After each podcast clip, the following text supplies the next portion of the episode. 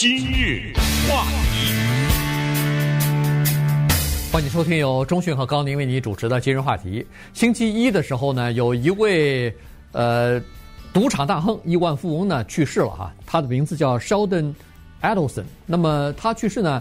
呃，在了解美国的，比如说博彩业啊，或者是拉斯维加斯呃发展史的这些人呢，大概都了解他是谁啊？他是这个呃，算是赌场业的最大的一个老板了，呃，拥有金沙集团啊，他是拥有人和执行长。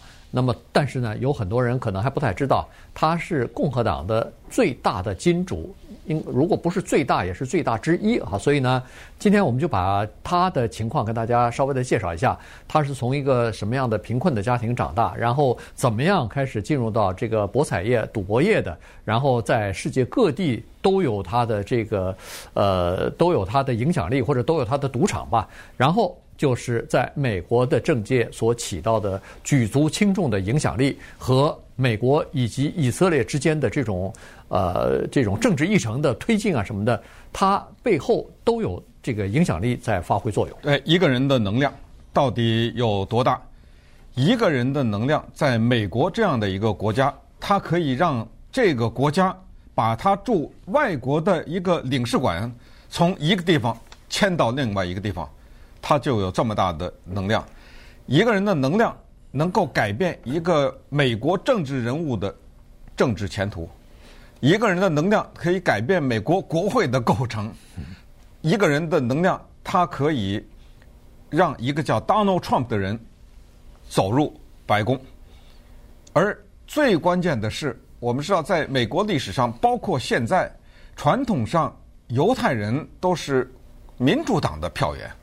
而这一位犹太人，这一位超级有钱的犹太人，对共和党的贡献，你刚才说是最大的之一，我觉得可能没有之一，呃，他可能就是最大的那个人，因为什么？因为他的去世，在昨天才爆出来，尽管他是礼拜一去世，当昨天爆出来的时候，共和党人他们一致认为这个是他们这个党的重大损失。那在今天的节目当中，你会了解到这个人。他到底给这个共和党有什么样的帮助？你会具体的了解到他改变了什么样的命运，以及你可以听到不可置信的故事，就是共和党人，你要但凡还想有一些政治上面的前途，或者还有一些政治职位上的一些收获的话，你要是没有这个人，会怎么样？你反过来你看看那些在全国的舞台上知名的政客是。多么的低三下四，在他的面前，那是因为那些人太知道这个人的能量了。呃，怎么开始讲 Sheldon Adelson 的故事呢？因为这个人可以这么说，普通老百姓可能根本不知道。就是不管说对于他的赌场业的这方面的作为巨富的背景，还是他政治背景，可能有些人根本不知道，尤其是新移民了啊，根本不知道。呃，但是知道他的人呢？就两个都知道，就是你既知道他在赌场方面他制造的辉煌，同时你也知道他对美国政治的影响。那么这个故事就我们就让他自己讲吧，那我们就听一听他怎么讲述他自己的背景和不可思议的关于赌博这件事情，从他的嘴里讲出来。我们先听一小段啊。I come from a very poor family. 我们家非常穷。The best you could say about the homes that we lived in that I call the slums is that it was a very crowded tenement. 呃，就说往好了说，就是我那个时候小住的房子，我告诉你往好了说，就是一个非常拥挤的叫做救济房，就。比贫民窟好不了哪去了。That's what we lived in. 我们就住在这种情况下。My parents were very poor. 我父母非常穷。My father had a sixth grade education. 我爸上过六年教育。In Lithuania. 从立陶宛来。Twelve years old. 十二年，十二岁时候进入了美国。He had no skill. 没有任何技能。No education. 没有教育。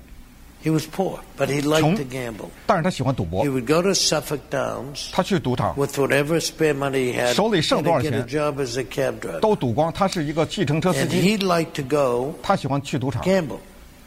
I saw the cost. 我亲眼看到。Of a family. 一个赌博对一个家庭。Immersion into losing money on gaming. 造成的破坏。我的天啊！你看看，哑然失笑哈！就这么短短的。 差不多一分钟不到一点的讲话当中，含了多少的内容？首先，他家小的时候，他穷成这个样子，一代人呢，对不对？对。他还不是什么，呃，他的爸爸生了一个孩子，孩子再生孩子，几代人。你像我们华人，两三代也翻不了这么大身呐，对不对？有的时候，你作为一个移民来说，你爸爸十二岁到这个国家，对不对？一代人，他居然成为这么有钱的人，然后接下来就是小的时候目睹着父亲把家里这点钱全输光。他最后居然走上这个路，那好吧，那既然这样的话，我们就从这儿来开始看看他到最后他的事业发达到什么程度，他的身价是多少，以及关于他的一些可能你还真的没听过的故事。对，他是在贫穷当中长大的，所以我们都知道这个，有人说是这个受苦的孩子早当家啊，有的人说是在。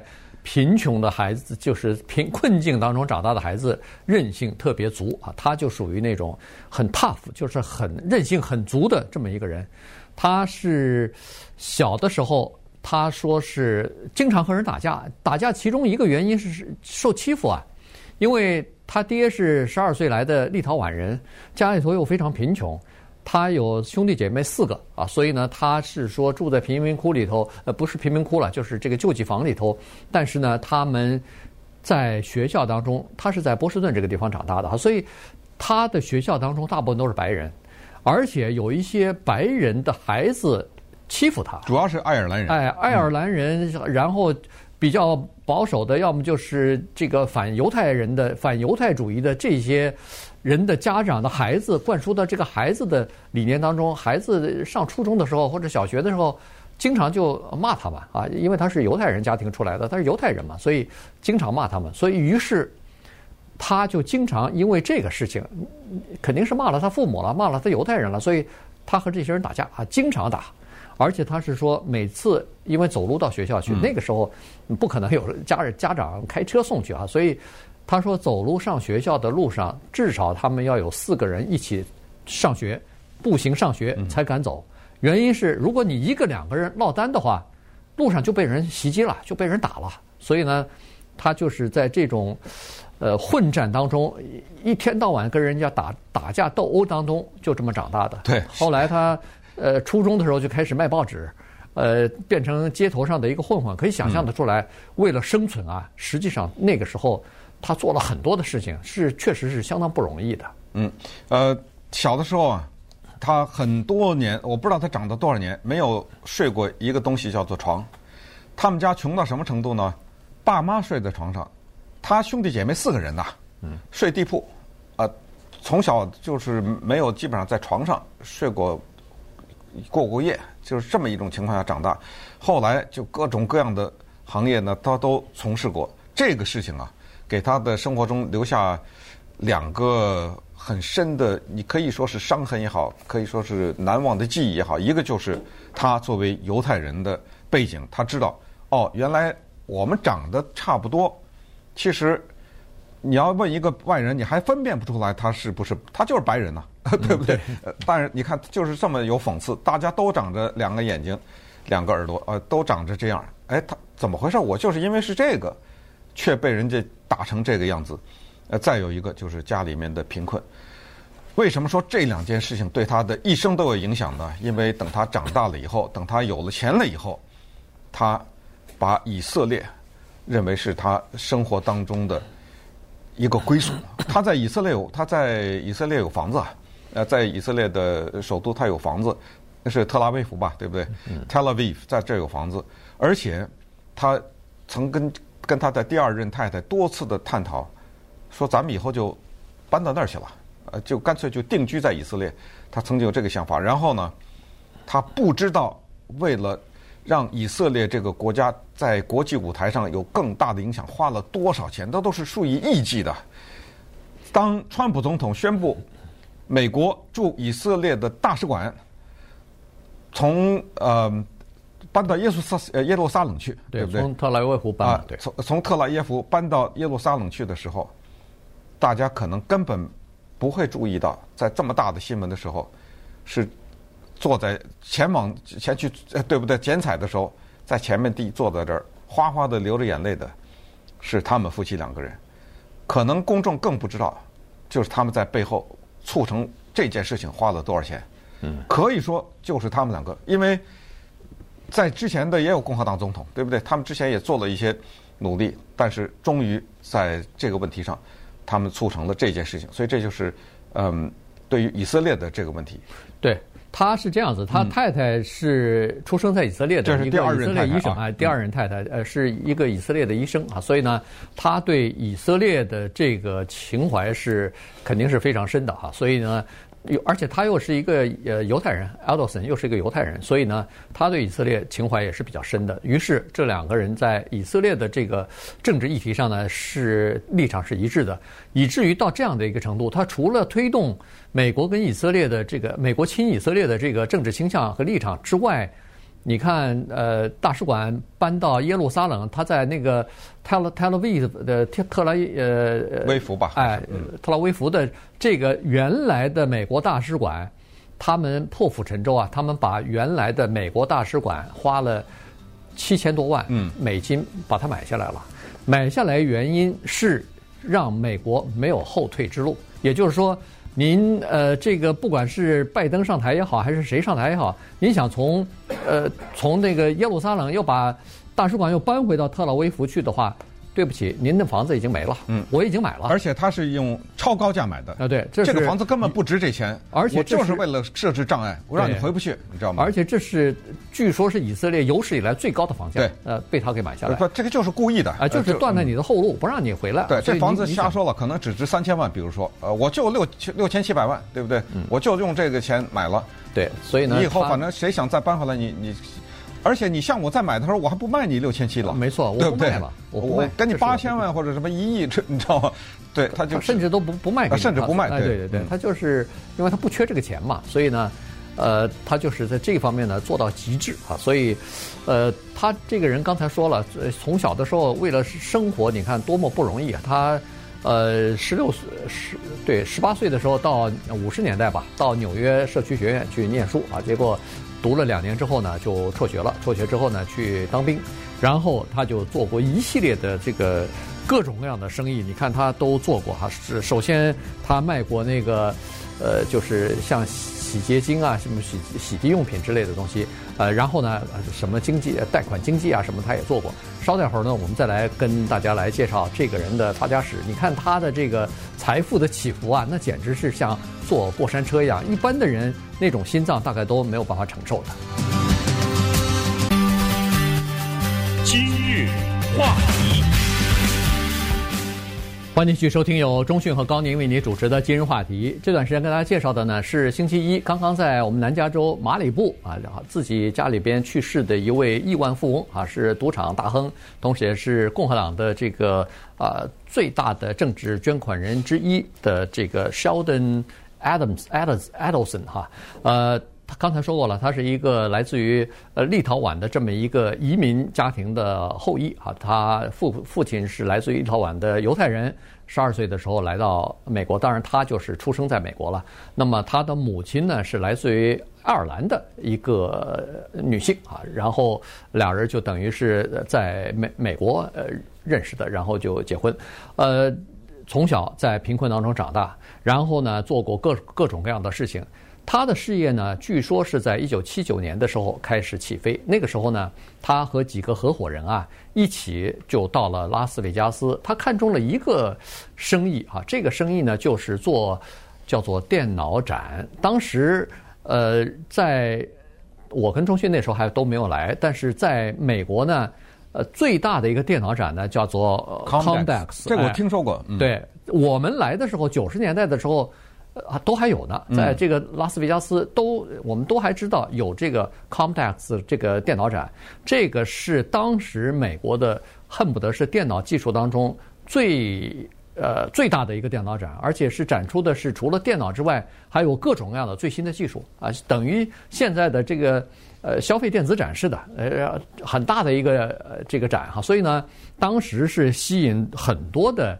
厂商啊什么的都来参加这个呃这个展会之类的东西，展示的是最好的最新的这个技术，所以呢办得非常成功。后来呢，他几乎是以相当高的价钱，当时你看五亿美元的价格把这个生意给卖掉了。嗯，对，这时候呢，我们就看到啊，一个做生意的人呢，有的时候我们常常去宣传他的成功哈。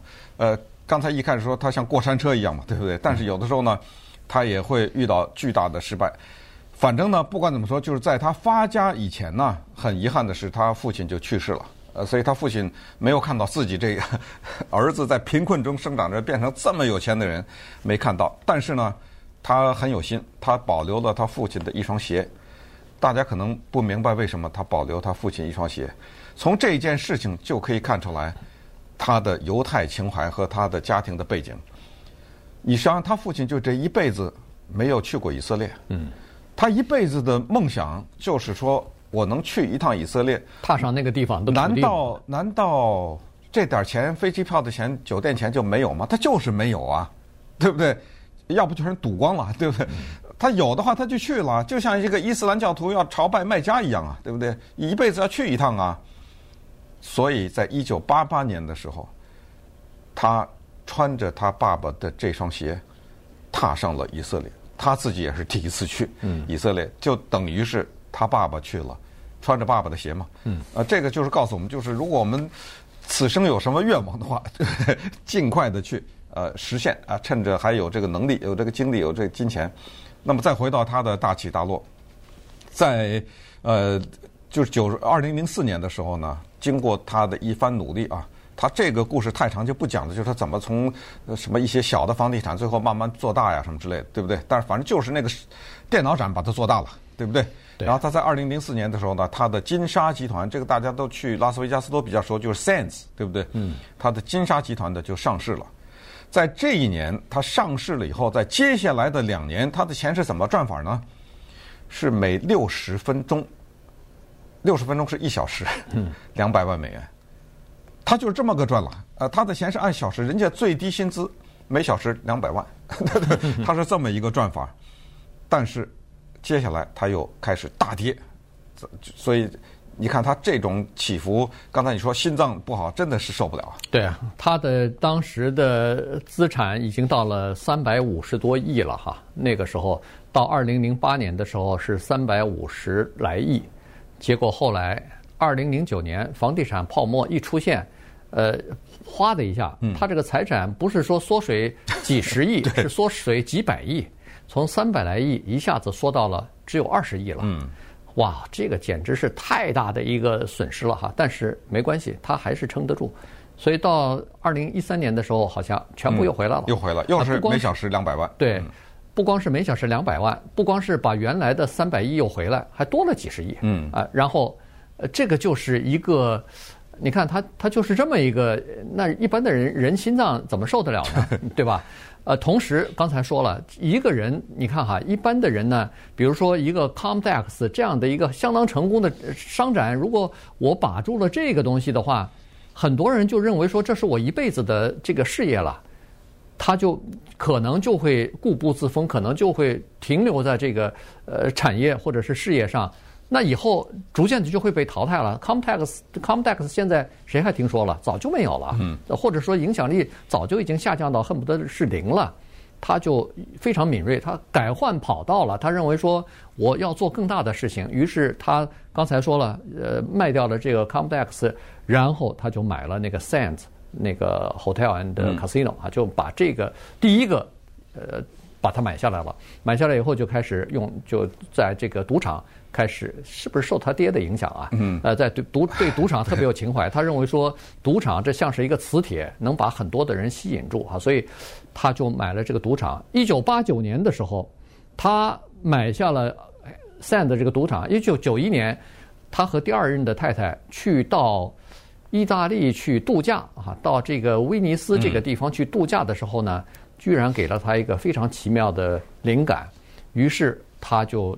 打定主意要在拉斯维加斯这个地方要建做建造一个仿威尼斯的这么一个酒店，所以威尼斯人呢，就是在那个时候 他的灵感来了，于是，在那个 Strip 上，在那个大道上，洛拉斯拉斯维加斯那个大道上没有地方了，所以呢，他把他那个黄金地段的 Sands Hotel 好像一九九六年的时候吧，炸了。哎，给炸毁了。我们当时看，我们今日话题讲过，同时我们也看过那个视频，那个是定向爆破，从上头呜呜的一下就降下来了哈，这个大的爆炸，他就是把这个旅馆给炸了以后呢，就在原地花十五亿美元，当时十五亿恨不得是现在的好上百亿了，恨不得哈，就建造了这个威尼斯人这个旅馆。嗯，对，还是你刚才说那个话，就是他的野心也好，他的志向也好，永远不原地踏步。接下来他做了一件事情，这个让他在美国的政治界呢就产生影响了。就是二零一五年的时候，当然这个应该是之前他就已经，但是二零一五年说他巩固了这个影响，就是他买了内华达州最大的报纸，花了一亿四千万，这叫拉斯维加斯评论报。你可不要以为这个拉斯维加斯这个名字挂在这儿，立刻是一个地方性的小报，呃，没有，它是美国的被认为是主流媒体。因为是这个州的最大的报嘛，对不对？正是因为它被认为是美国的主流媒体，所以它才留下这样的一个记录。在二零一六年的时候，它是美国所有的主流媒体当中唯一的一家报纸，在竞选当中挺一个叫川普的人。那么稍等会儿，我们就看看他带着他的金钱，他挟持着他的媒体的影响力，怎么开始慢慢的对民主党发起猛攻。今日话题，欢迎继续收听由钟迅和高宁为您主持的今日话题。这段时间跟大家讲的呢是刚刚去世的一位呃共和党的重要的捐款人啊，同时也是美国呃赌业大亨吧，叫做 Adelson 哈，他呃是一个犹太人的后裔啊，所以呢他。对这个以色列和美国之间的这个关系呢，他是有着举足轻重的影响力的。呃，川普总统上任之后，呃，亲以色列的这些政策呢，基本上都是由他在背后，要不就是提出建议，要不就是推动所完成的哈。呃，其实，在二零零七年的时候呢，他就意识到，呃，以色列这个地方啊，他需要有一点影响力，所以在二零零七年，他在以色列就买了一家。报纸，嗯啊，这家报纸呢，在以色列也算是一个全国性的报纸。买了以后呢，名字叫《今日以色列》。哎，《今日以色列》这这个报纸呢，买了以后，在帮助内塔尼亚胡执政以及内塔尼亚胡的那个呃政党的这个宣传他们的政策，呃，起到了非常大的作用哈，以至于他的这个政治倾向，大概在以色列。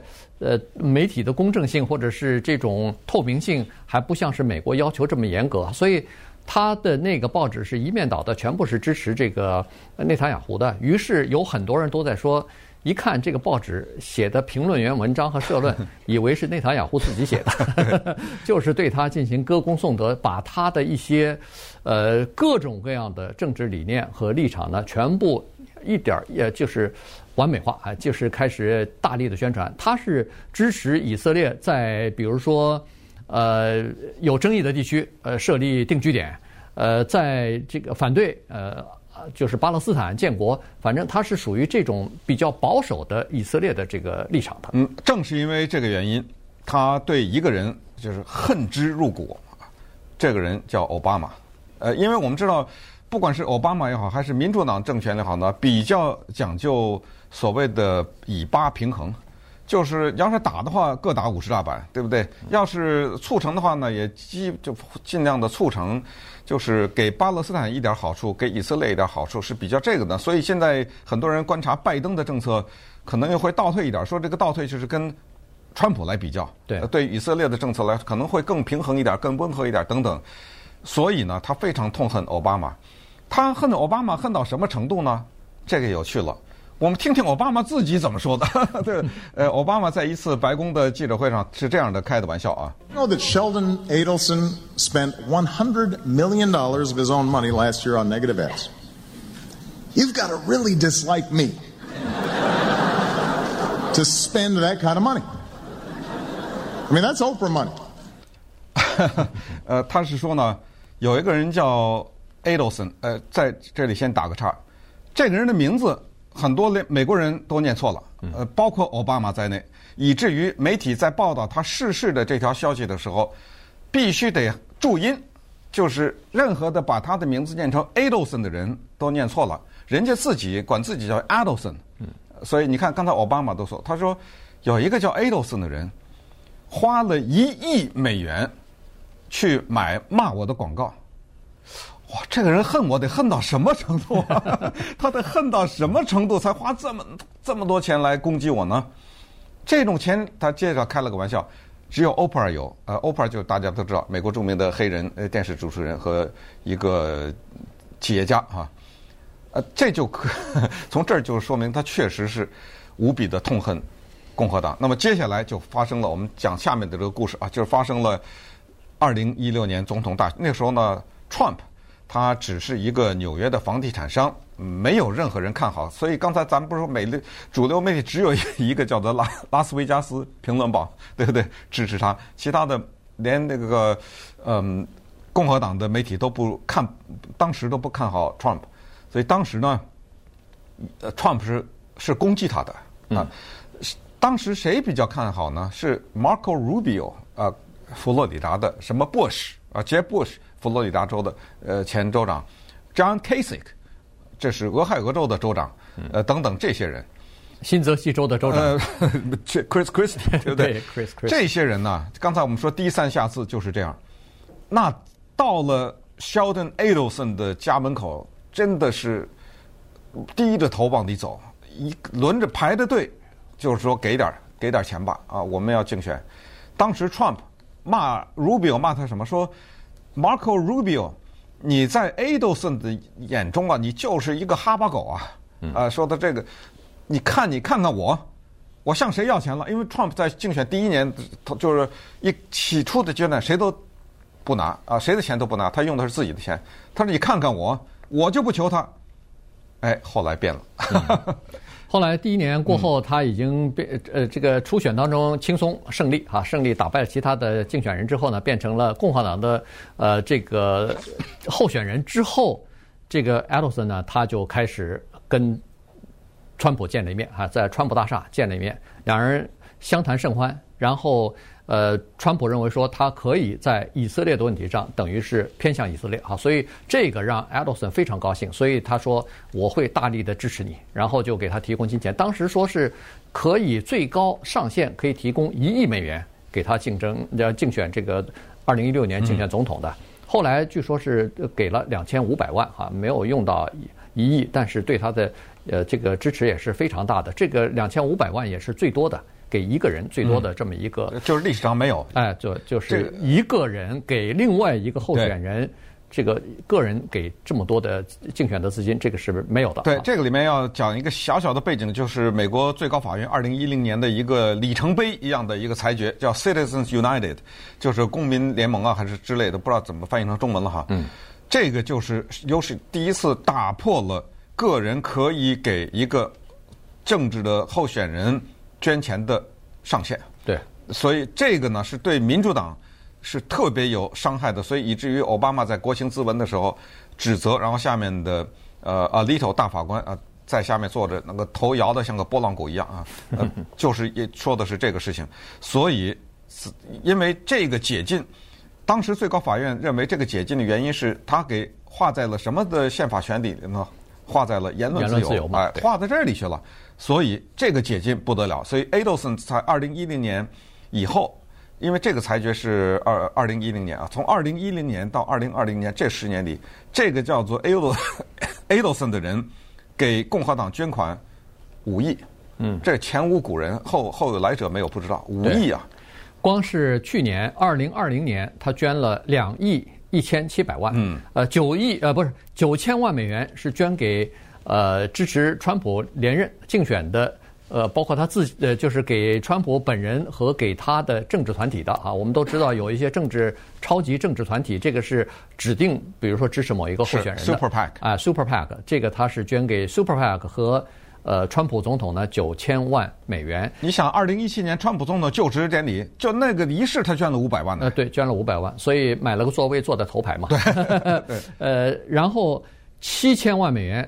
去年捐给呃共和党的叫做 Super PAC，是支持参议院选举，参议员选举要保持共和党在参议员的多数的席位的，嗯、然后五千万元捐给 Super PAC 是支持众议院的选举，要保持看看能不能让这个呃共和党的众议员在选举当中呢夺回众议院的多数党席位的，在众议院方面还是蛮有斩获的哈，呃、嗯、收复了呃十几个、二十几个这个失地，但是在参议院方面呢，显然呃效果并不是像众议员那么好，但是他光是在二零。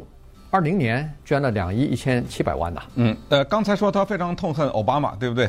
呃，接下来呢，给大家讲另外一个人物。这个人呢，他也非常痛恨。呃，这个人的名字叫习近平。对，呃，稍待一会儿，我们再看看为什么这个叫习近平的人，呃，让他恨得咬牙切齿。今日话题。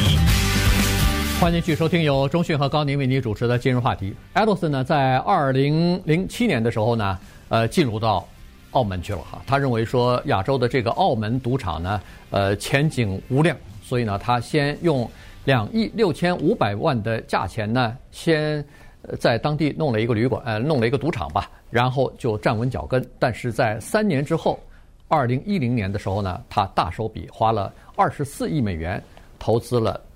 他的在澳门的威尼斯人这个酒店，三十九层，那个赌场的面积十个足球场那么大，所以呢，这是据别人说，这是当时全世界恨不得是最豪华的酒店啊，这个是叫做世界第七大建筑啊。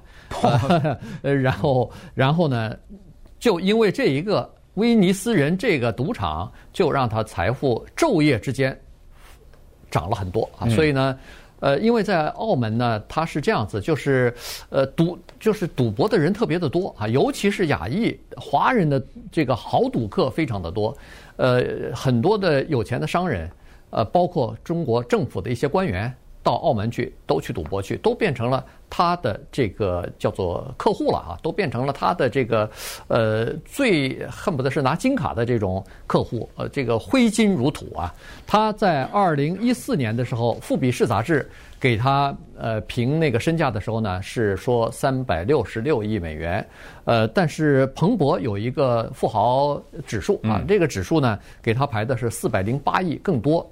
不管是哪一个指数吧，当时。他是在全球的富豪排行榜上名列，要不就就是第八，要不就是第九啊，就是这么有钱的这么一个人。结果到二零一六年三月份的时候，突然富比士再给他排净值的时候，资产的时候大幅缩水到两百五十二亿美元，到底是怎么回事呢？习近平，对，呃，因为我们知道他后来的财富大部分来自于新加坡啊、澳门呐、啊、这些地方。亚洲的这些国家，其中给他贡献财富最多的，就是中国大陆的。刚才你说的是，比如说是贪官呐、呃官员呐，还有说呃各种各样的通过各种渠道发财的这个商人呐，对不对？这些人到了那儿真的是，他们基本上做这样几件事儿：第一就是呃豪赌啊，然后就是嫖妓，这个。等一下再讲，他逃不脱这个东西，你知道吗？呃，在那边的妓女，在澳门我是没去过，据说满街都是，尤其是酒店呃那个赌场的旁边，对不对？呃，然后就是进行一些什么洗钱呐、啊、什么之类的这些行为。可是习近平呢，大家也都知道，他有一开始有一个叫做什么反腐啊，什么不呃不反腐的话，什么亡党亡国啊什么之类的。那个时候还别说去澳门豪赌，慢慢的接下来。到那个餐厅都受影响，高级餐厅都经营不下去了。突然之间，他发现怎么回事？没了，怎么不来了？从这点就足以证明，他不能靠其他的那些赌客啊。那些赌客是小的、中的，那大的还得玩中国大陆的这些人。结果，所以习近平让他大受损失，又大失血啊，在这个方面。然后接下来，由于他在澳门的这一系列的。做法呢，导致了他有差不多四项的罪名啊。第一就是贿赂中国官员啊，那我们可以想象，这个贿赂可不是按几万的计算的，对不对？贿赂美国官员，这是叫贿赂罪。然后就是卖淫，说他涉及到大面积的这种卖淫的行业，也就是说，这些妓女对他指控啊，不是说成立的，当中的收益他有赚呐、对不对？呃，第三个就是和帮派密切的联系黑社会，这个呢，我们老百姓以前也都听说过，就是你想玩这些赌场啊什么，想做这种，好像有点难以逃脱，对不对？啊、呃，所以当然有没有证据，这我还是说啊，这是对他的指控。呃，第三大指控就是跟黑社会的勾结，第四呢就是洗钱。呃，洗钱呢，那他就是有。各种各样的渠道了，呃，可以通过冠冕堂皇的做法，用他的什么呃一些境外的一些公司啊或者什么，就是四项指控，但最后呢都没有涉及到他个人，有些就是他的公司啊什么之类的，他最后赔了多少？赔了是四千七百万，嗯，了结了，对，等于是免于起诉，免于刑事起诉，嗯、但是呢，他也不认罪啊，他也认为说这个呃呃都不承认，都不承认啊，所以呢，当时这个情况等于是。进行调查，但是最后呢，就等于是草草收场了。他进罚了点款就结束了。呃，好了，那现在这个 Adelson 去世之后呢，对共和党的影响是非常大的，因为马上人们想到，这一下子叫双重打击啊！什么叫双重打击呢？因为上星期三冲击国会之后啊，共和党本身就已经面临失去了一些大的金主了。你比如说那个、嗯、呃，像什么呃 Marriott Hotel、嗯。这个系列像那个 Blue Cross Blue Shield 这个保险公司，在前两天的时候已经宣布了，凡是支持川普总统挑战或者说是否认大选结果的这些共共和党的，不管是总统候选人还是什么国国会议现在主要就是议员了，哎，议员的候选人，我我都不捐钱给你们了。呃，这已经减少了金主了。现在 Adelson 一去世的话。那就可能更更少了。当然，有人认为说他太太以及他的家人呐，啊，他两个儿子啊，呃，可能还会继承父亲的这个政治立场。顺便说，他有一个儿子呢，是吸毒过量死了。嗯嗯。呃，所以呢，当然他头他跟他第一个太太还有三个孩子，他那三三孩子不是他的，对，是他太太呃带过来的，但是他都。呃，都收养他们了哈，然后呃，关系好像也还是不错的。对，但是他自己生的两个儿子当中有一个是吸毒过量死了，所以呢，他就是有人认为说，这个太太和儿子可能还会等于是还会继承他的这个立场吧，因为呃，几个人以前呃多次表明他们的政治立场基本上都是相似的，但是谁也不知道以后情况会怎么样啊，所以。这个是一个问题，再有一个问题就是共和党放眼望去，像他这么大的一个人离开以后留下的真空或者是空白，现在突然发现我找不到另外一个人填补啊。没有，所以就刚才说他不是之一，你知道？他就是最大的。你说十年五亿，这哪儿哪儿找去啊？给这么多人，光是呃给川普总统一亿多啊，对不对？就是整个的帮助他。竞选，呃，就是二零二零年这次竞选。那么最后呢，大家现在就目光放在他的太太上去了。刚才介绍了一下，因为他太太是土生土长的以色列犹太人，所以呢，他的犹太情节非常的强。同时呢，他对于民主党啊，咱们也不能说是仇恨吧，至少对民主党的一些嗯不待见呐，他他有过之而无不及，所以以至于在二零一八年的时候呢。川普总统居然授给他太太一个叫做“总统自由勋章”啊，嗯，这个是一个呃极高的荣誉，就最高的了，最高的荣誉，给平民的最高的荣誉就是这个了。对啊，这个是总统可以授予的。你像给了他，就是因为他对于呃二零一八年美国中期选举的时候，我们也知道，在二零一八年中期选举的时候，共和党呢失去了众议院，但是保住了参议院。这个过程当中的。他们家族出的那个一亿两千万，外界是不知道，对不对？呃，他当然授予他这个勋章，不是因为你给我捐钱，我给你，那那不得，那那不得了了，对。但是大家就把这两件事连在一起了嘛。授予他这个勋章，主要是因为他对，比如说以色列的或者犹太人的事业的贡献啊什么的，是用这一个名义吧？对。那接下来，共和党现在就担心的是二零二二年，哈，这个二零二二年马上要进行中期选举。大家都知道的，这个就是国会的参众两院的议员的选举了。众议院所有的议员都要重新改选，参议院三分之一的议员要重新改选。所以，呃，共和党呢就在这个竞选当中呢，当然试图要拿回来参众两院的多数党的席次，尤其是这个参议院里边哈，五十对五十，这个对共和党来说是简直是无法忍受的一种呃打击啊！所以呢，呃，但是他在这个时候当口去世呢，对共产党呃对这个共和党的这个呃打击和影响，说实话是蛮大的。